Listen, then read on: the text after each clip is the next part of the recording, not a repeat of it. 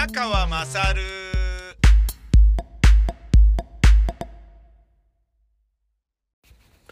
お前の母ちゃん宮川まさるです。えー今日は天気が良かったので、バイクで、えーラジオ日本に番組の納品に行きまして、えーまあ、いつもだったら、あのーちょうどぴったりの納期に間に合ってるんだけど、実は、ゴールデンウィーク進行で、納期がちょっと巻きだったらしいんですね。で、僕それ知らずに、あのー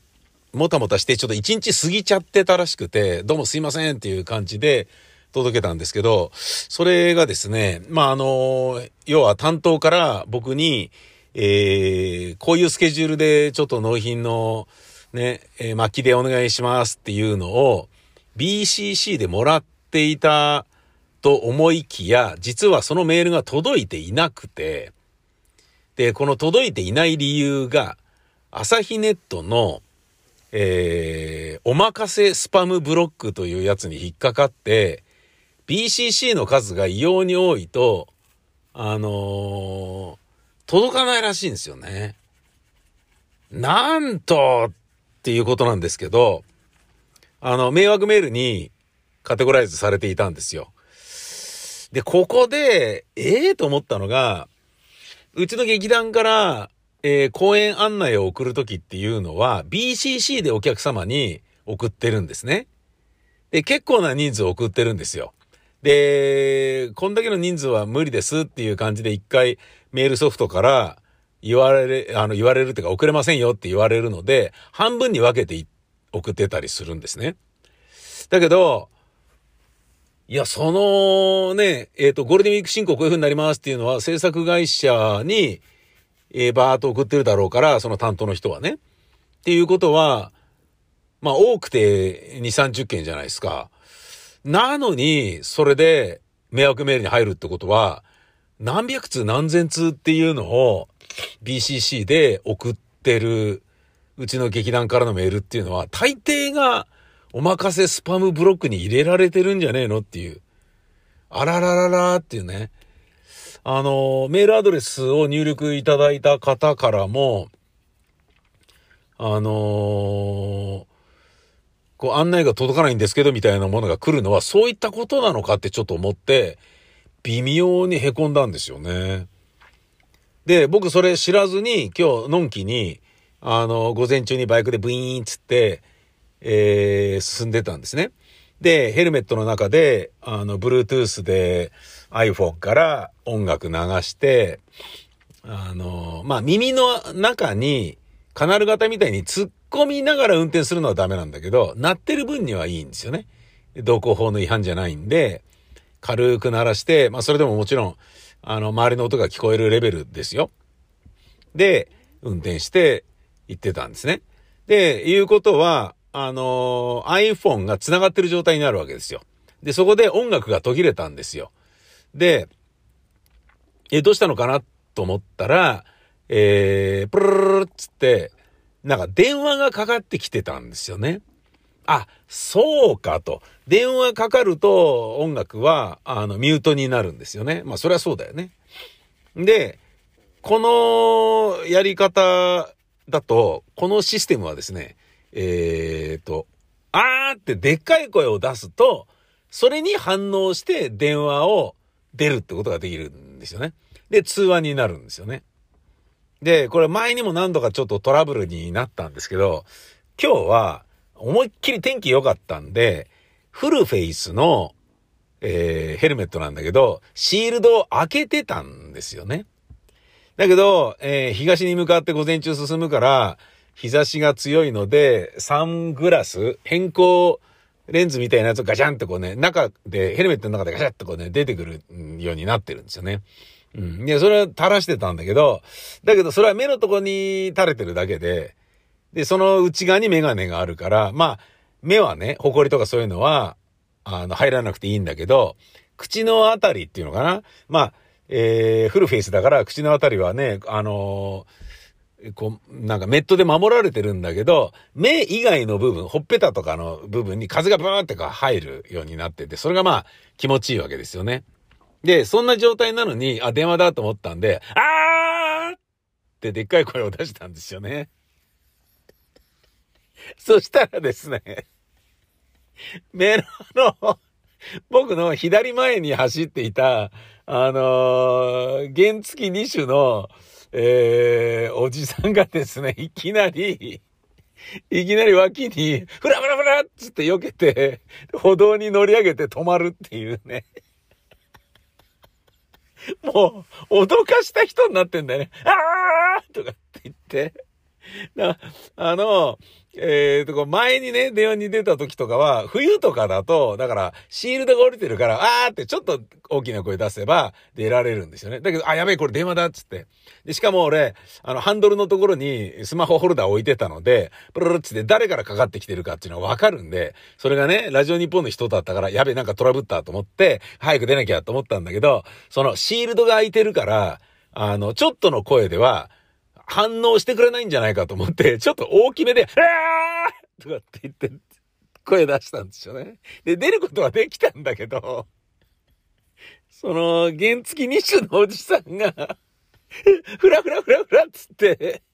なんか俺の声に圧倒されたかのように、歩道に乗り上げと止まっていたっていうね。もう一気にさ、ウーンつって俺はもう行き過ぎてるので、え っと、きょとんとしていたであろう、そのおじさんの、あの、なんていうの、ほうけた表情っていうのは僕は見ることはできませんでしたけど、結構悪いことしちゃったなと思ったな。うん、やっぱ空いてたら、そりゃうるさいよね。だってさ、考えてみてくださいよ。こんなの、このお前の母ちゃん宮川勝とかでこの事実を知らなければ大抵の人知らない話じゃないですか。普通に原付2種でブルルルってこうね、あのー、走って、まあ PCX かなんかで、ウィーンっつってね、歩道に近いところを、でも、歩道に近いところでありながらも PCX とかだったら、あの、街乗りのね、流れには絶対にあの、乗ってけますので、モーターついておっせえなみたいなことにならないんで、ゲンチェリと違って、ウィーンつって進んでるんだけど、斜め右後ろ方向から、うわーとかいう声が出て、聞こえた。うわーなんで何どけってこと？みたいな。超ビビるよね。すんげえ悪いことしちゃったなと思いましたよ。でもその電話に出たことによって、皆さんちょっとあの、納期が、あ、昨日までだったんですけど、あ、すいません、すぐ、あの、今向かってるところなんですよ、つあ、そうですか。編成に直接渡さなければいけないので、えちょっと一回じゃですね、僕今日在宅なので、うちにいるので、あの、局着いたら一回電話もらっていいですかってわかりましたみたいな感じで。で、これも、あの、あるあるなんですけど、向こうが切ってくれないと電話切ることができないんですよ、こっちは。切るとき、わーとかって言わないんですよ。それちょっとわけわかんないですからね。えー、だって、わーって言って切るっつったら、ね、会話の中でわーっていうセリフが言えなくなっちゃうわけだから、えね、電話のやりとりでちょっとでっかい声出したら切れちゃうってことだから、相手が切るしかないんですよね。うん。で、まあ、あの、切ってくれたからよかったんだけどね、先方が。これがね、なんかあのー、下請け元請けの関係でね、向こうがうちからの仕事を請け負っているようなところで、いや、宮川社長が切るまではうちは切れないな、みたいなことになってたとしたら、あのー、しばらくね、こう無言のまま通話が繋がっているっていう状態になる。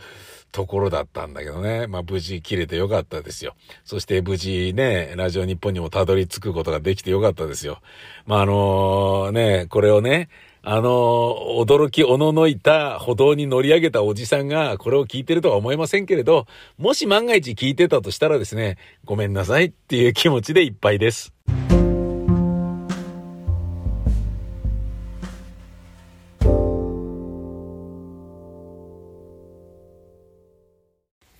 そして私は納品を終えて、えー、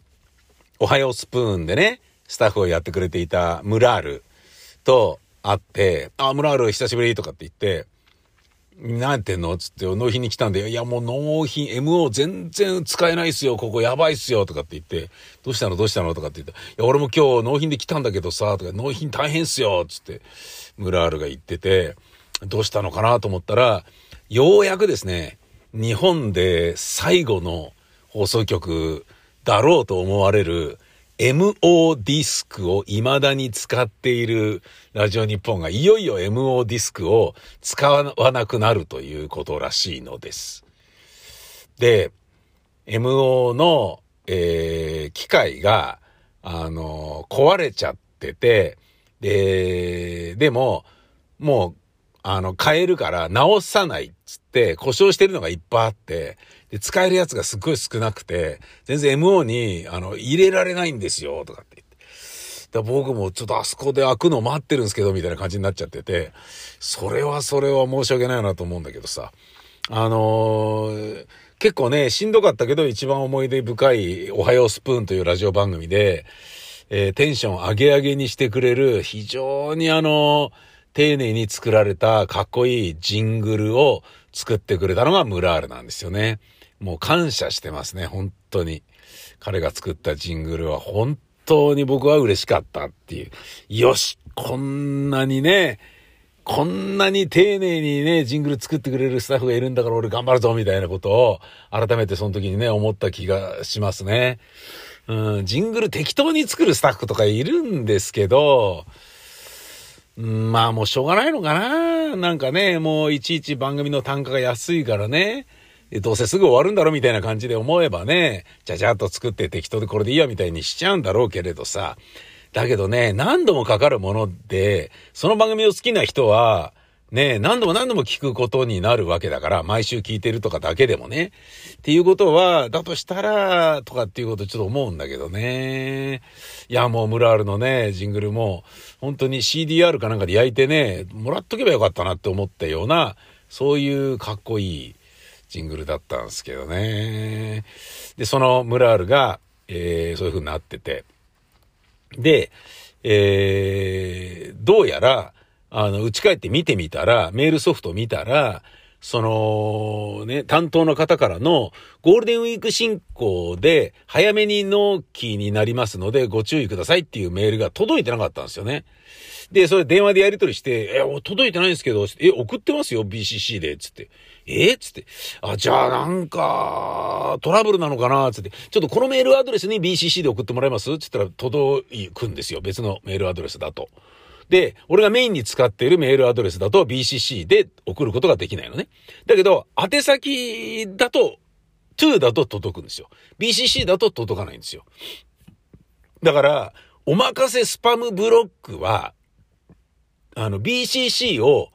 えー、迷惑メールに判定するみたいで、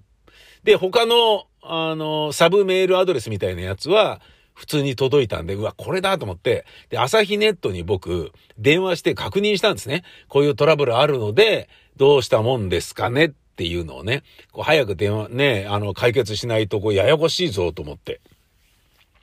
そしたら、あのすっごい面白い人がいましてですね、電話の応対がカスタマーセンターのね、技術の人なんですけど、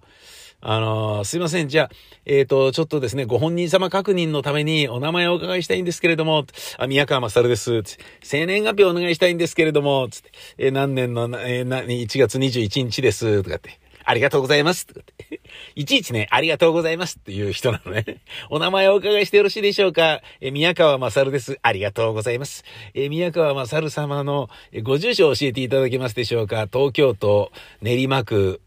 えー、えー、なんとかのなんとかのなんとか、ありがとうございます。生年月日を教えていただけますでしょうか？えー、何年の？1月21日、ありがとうございます。で、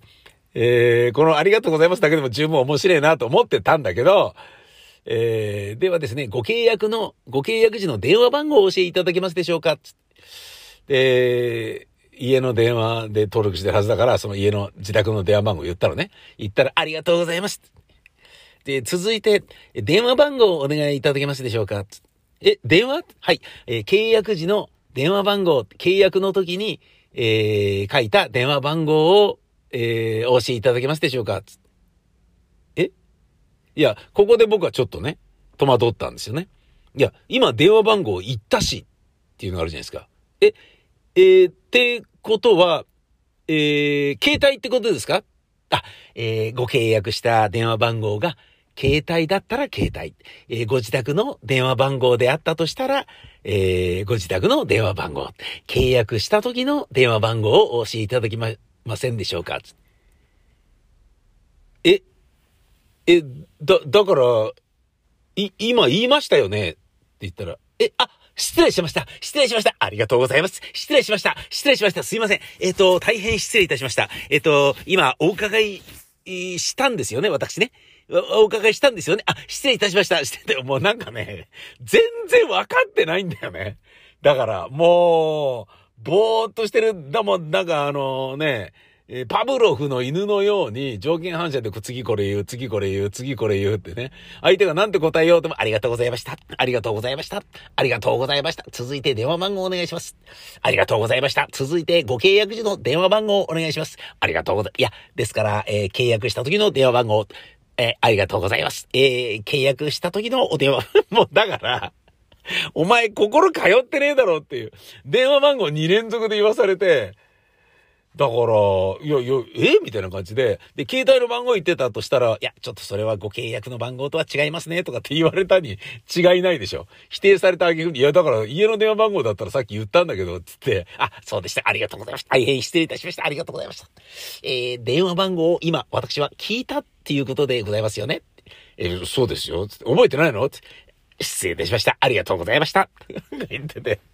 何なんだよ、こいつっていう、そういう感じでしたよ。ただ、えー、それで聞いてみたら、お任せスパムブロックというものが犯人かもわかりませんので、それを解除いただくか、えー、そのお任せスパムブロックの迷惑メールフォルダというところに、えー、その PCC でお送りいただいたメールが入ってるかどうかの確認をいただけますでしょうかって言われて、ああ、わかりました、みたいな感じでね、切って。まあ結局のところ、迷、あの、迷惑スパムブロック、お任せスパムブロックっていうのは設定されてたんだけど、迷惑メールはすぐ捨てるっていう風になってたのよ。つまり、その、ラジオ日本の人が送られてきたやつが、そこに格納されてるかどうか確認できなかったんだよね。でもまあ間違いなくこれだなと思って、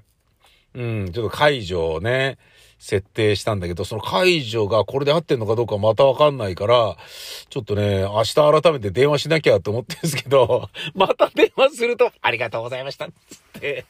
電話番号をお願いいただけますでしょうか？ありがとうございました。続いては、契約時の電話番号をお伺いできますでしょうか？つって。ありがとうございました。続いては、電話番号、ね、お前何回言わすんだよ、電話っていう。